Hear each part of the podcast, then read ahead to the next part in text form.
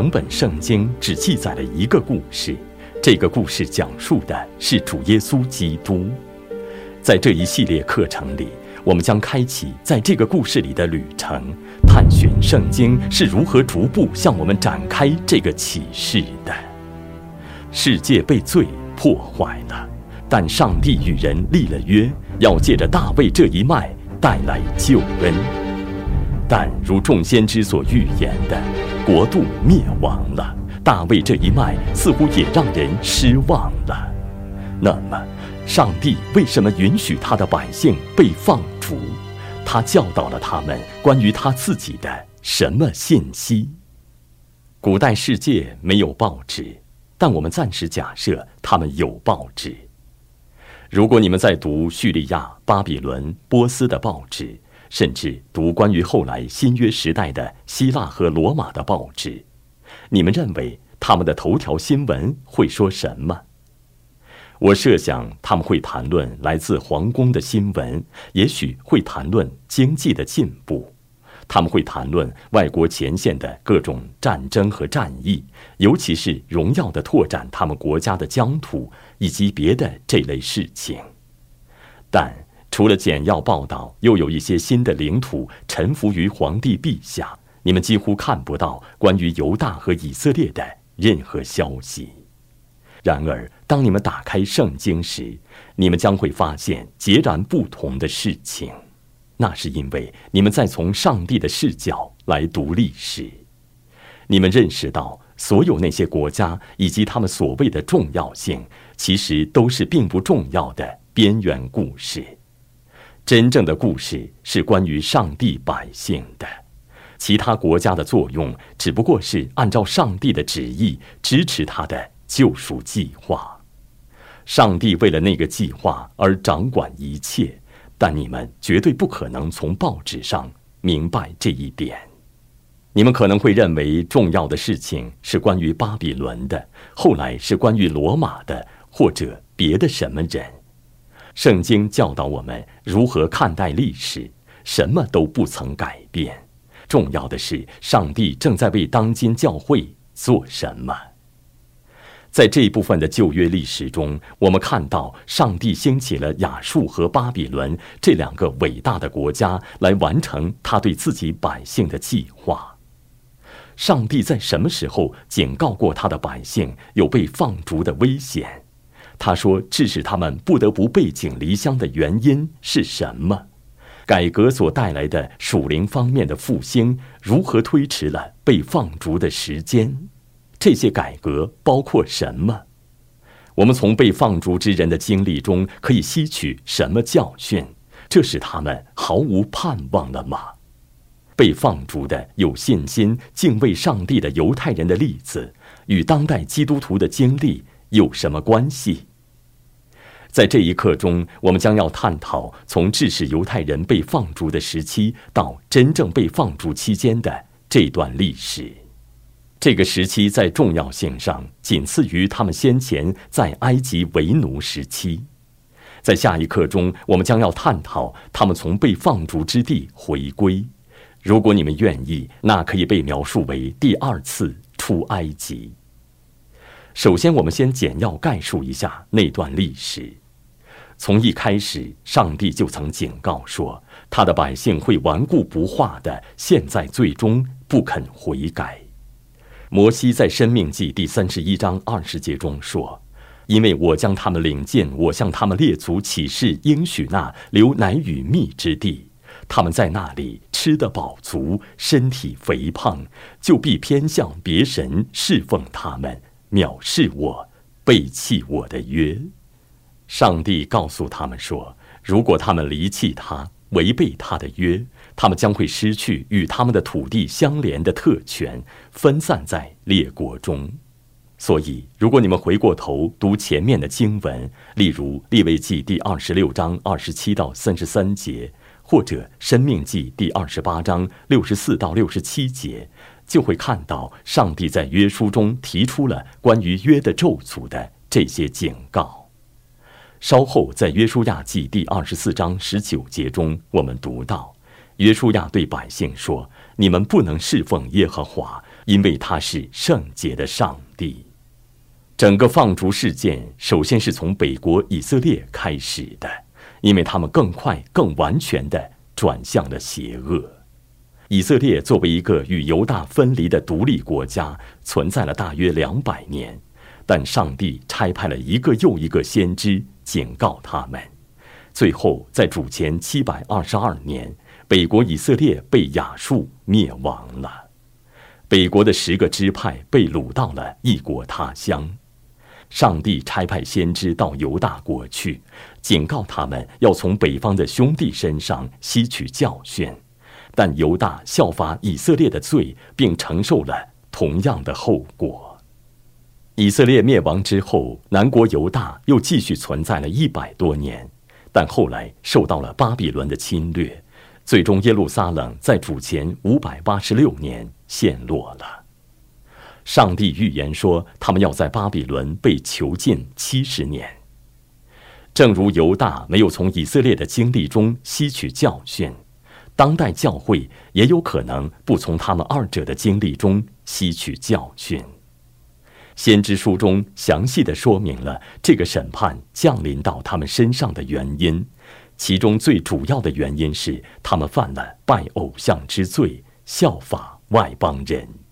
列王记下第十七章十五节概述了这一点：厌弃他的律例和他与他们列祖所立的约，并劝诫他们的话，随从虚无的神，自己成为虚妄，效法周围的外邦人。这是耶和华吩咐他们不可效法的。但上帝推迟了犹大国被放逐的时间。因为在西西家王和约西亚王的治下，进行了合乎圣经的改革，带来了属灵的复兴。请注意，上帝在列王记下第十八章三节中对西西家王的描述：西西家行耶和华眼中看为正的事，效法他祖大卫一切所行的。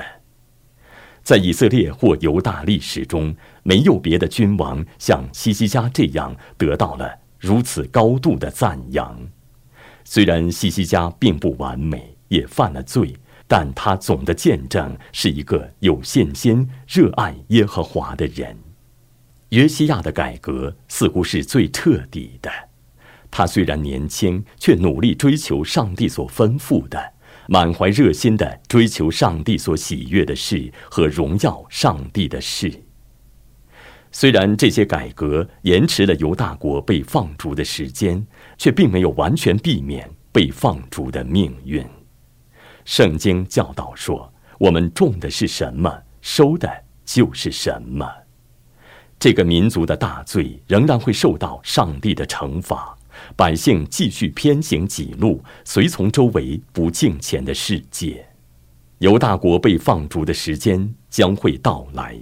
应许之地将要经历长达七十年的安息时间，而那个罪恶的民族将会遭受被囚之苦。但在旧约历史的这个时期，上帝向我们显明了什么神学？上帝再次信守了他的应许，这既包括约中的祝福，也包括约中的咒诅。这段历史根源于摩西五经的启示之中，及圣经的前五卷书中。上帝在《生命记》第二十八章中所阐述的一切，都因着以色列和犹大的不信和悖逆，成为了现实。但上帝并没有改变。在罗马书第三章的开头，保罗回顾了以色列在旧约时代的所有特权。但新约教导我们要从旧约历史中吸取教训，例如《格林多前书》第十章十一到十二节说，他们遭遇这些事，都要作为见戒，并且写在经上，正是警戒我们这末世的人。所以自己以为站得稳的，需要谨慎，免得跌倒。整卷希伯来书，例如第三和四章，都强调了对于如今存在的不信的警告，以及将要收获可怕后果的危险。所以，我们一定要当心，不要心里刚硬。来自被放逐期间的先知的教导，与今天的我们密切相关，就像与从前的人密切相关一样。你们还应当注意到，上帝出于他主权的对列国的安排。上帝甚至使用他百姓的仇敌来成就他对自己百姓的美意。我们在诗篇第七十六篇十节中唱道：“人的愤怒要成全你的荣美，人的愚怒你要禁止。”上帝使用亚述来惩罚以色列，但亚述因他们邪恶的行为，仍然当受责备，是有罪的。所以，上帝因着亚述的行为，兴起巴比伦来消灭了亚述，然后又使用巴比伦来管教犹大。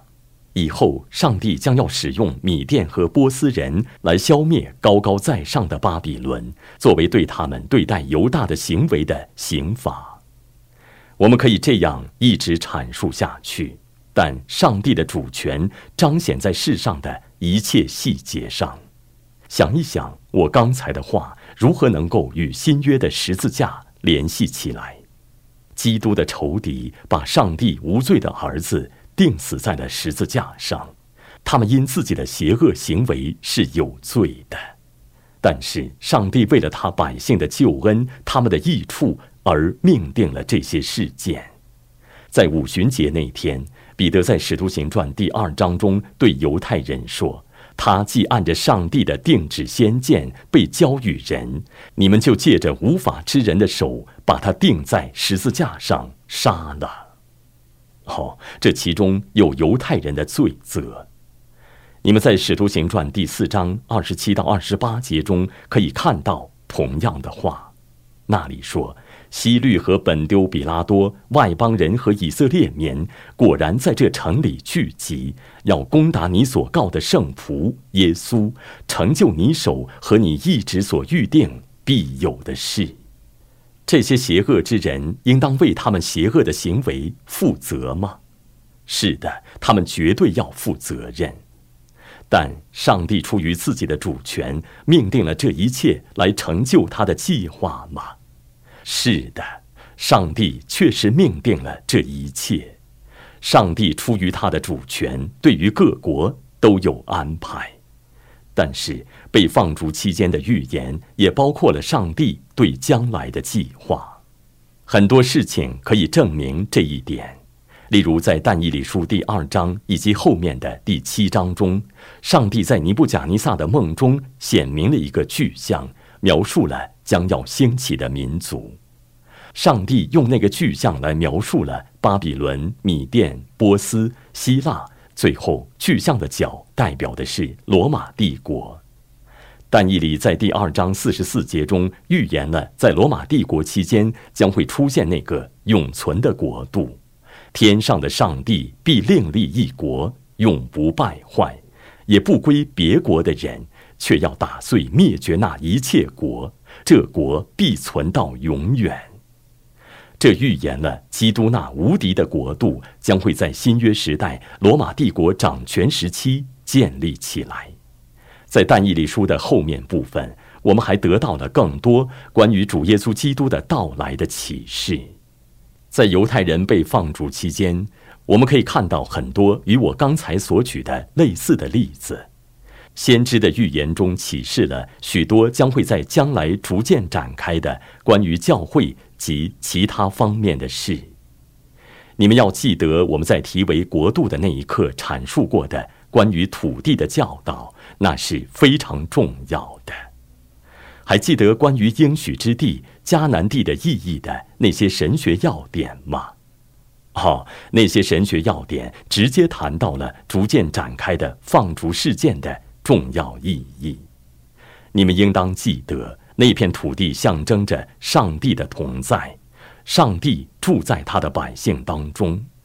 唉，他们普遍的不幸和被盗，导致他们失去了上帝恩惠的同在。那就是放逐期间发生的事情。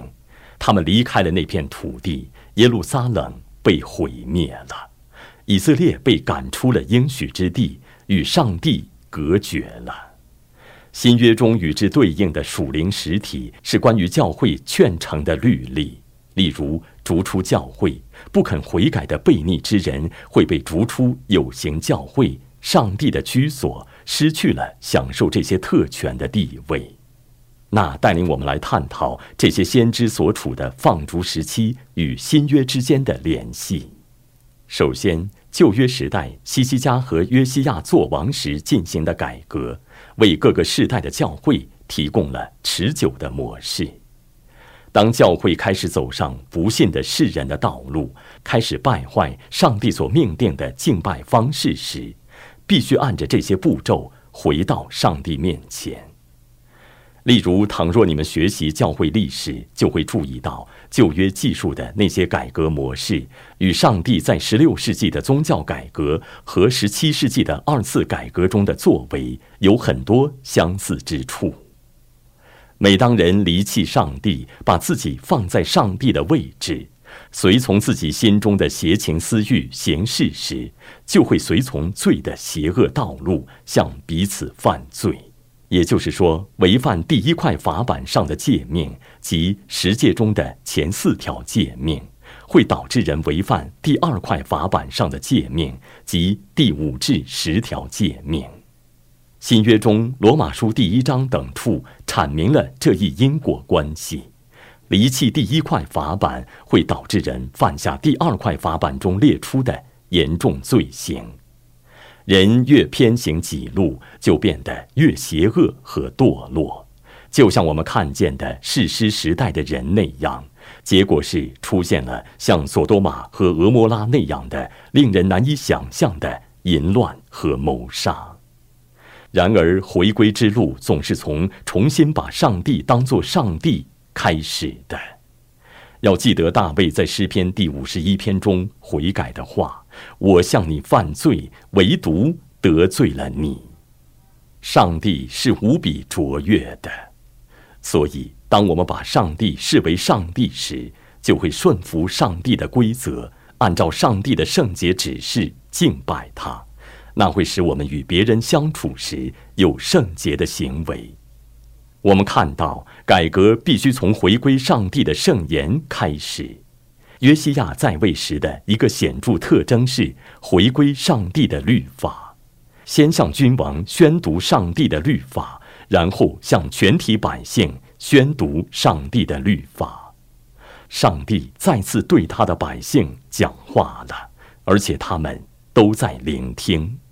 这个启示带来了对罪的深切懊悔、谦卑和悔改的果子。他们承认自己的罪。逃离世俗的影响和偶像崇拜，他们把去除一切偶像崇拜和恢复上帝所命令的敬拜仪式作为首要之事。在新教徒进行宗教改革时期也是如此，把上帝的圣言重新带回到了教会舞台的中心，重新把上帝视为上帝。所以，改革中最先做的事情是回归对上帝的正确敬拜方式。约翰·加尔文写下了这些话：如果有人探寻基督教信仰主要靠什么能够在我们当中持久存在并维持其真确性，那么就会发现以下两点不仅居于主要地位，而且涵盖了其他各个方面。因而是整个基督教信仰的实质，即首先是关于正确的敬拜上帝的方式的知识，其次是救恩的源头。旧约时代的改革包括回归上帝在圣经中赐下的敬拜律法，因此那带领人普遍性的回归了敬虔的生活方式。当我们让上帝在我们心中回归其本来的地位时，忠于上帝是我们首先要做的事，那会在生命的其他方面结出敬虔生活的果子。第二，我们不可丢弃自己的怜悯。当上帝的百姓犯罪抵挡上帝时，上帝管教他们的目的是让他们回归正路，回到他自己面前。所以，惩戒是一种怜悯，是上帝之爱的标记。希伯来书第十二章五到十一节强调了这一点，其中谈到了这些话。你们又忘了那劝你们如同劝儿子的话，说：“我儿，不可轻看主的管教，被他责备的时候也不可灰心，因为主所爱的，他必管教，又鞭打凡所收纳的儿子。你们所忍受的是上帝管教你们。”待你们如同儿子，焉有儿子不被父亲管教的呢？凡管教的事，当时不觉得快乐，反觉得愁苦；后来却为那精炼过的人结出平安的果子，就是义。当你们感觉到在上帝的圣言下知罪的痛苦时，要认识到那是主的爱的记号。上帝借着护理之功，他圣言中责备的话语，教会中的律例，管教他的百姓。上帝不会任由他所爱的人因犯罪而远离他，但上帝的管教伴随着令人感到痛苦的刺。他设计这样的管教的目的是使人结出美丽的属灵的果子。我们应当认识到的另一个联系是。在这个时期，有些敬虔的、敬畏上帝的犹太人与本民族的其他人一起经受了苦难，他们自己也被放逐了。但伊里和他的三个朋友就是这样的例子，但他们仍然不屈不挠地忠于耶和华。在被放逐时那毁灭性的环境中，他们仍然支持上帝的律法，寻求上帝的荣耀。用加拉太书第四章中的话来说，对于新约时代的基督徒而言，我们最终的家是那在上的耶路撒冷。新约中所描述的基督徒跟被放逐的人一样。新约中使用外人、客旅、寄居的、局外人、寄住的这样的词来描述信徒，这是对于在这个世上的基督徒的描述。这个世界不是他们的家，他们正在回天家的路上。彼得在给分散居住的信徒的第一封书信的开头写道：“写信给那分散在本都、加拉太、加帕多加、亚细亚、必推尼寄居的，就是照父上帝的先见被拣选，借着圣灵得以圣洁，以致顺服耶稣基督，又蒙他血所洒的人。”愿恩惠平安多多的加给你们。然后他在第二章十一到十二节中继续劝勉上帝在各个世代的百姓：“亲爱的弟兄啊，你们是客旅，是寄居的。我劝你们要禁戒肉体的私欲，这私欲是与灵魂征战的。你们在外邦人中应当品行端正。”叫那些毁谤你们是作恶的，因看见你们的好行为，便在鉴察的日子归荣耀给上帝。我们像被放逐的人一样，过着忠心基督的生活，抵挡周围一切罪恶的道路。上帝呼召我们，不要屈从于他们的影响，而是要持守圣洁，把自己献给主耶稣基督。我们要一心一意地寻求上帝之事业和上帝国度的益处，胜过寻求一切。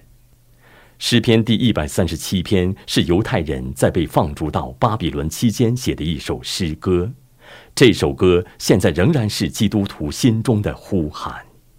我们在诗篇第一百三十七篇五到六节中唱道：“耶路撒冷啊，我若忘记你，情愿我的右手。”忘记技巧，我若不纪念你，若不看耶路撒冷过于我所最喜乐的，情愿我的舌头贴于上膛。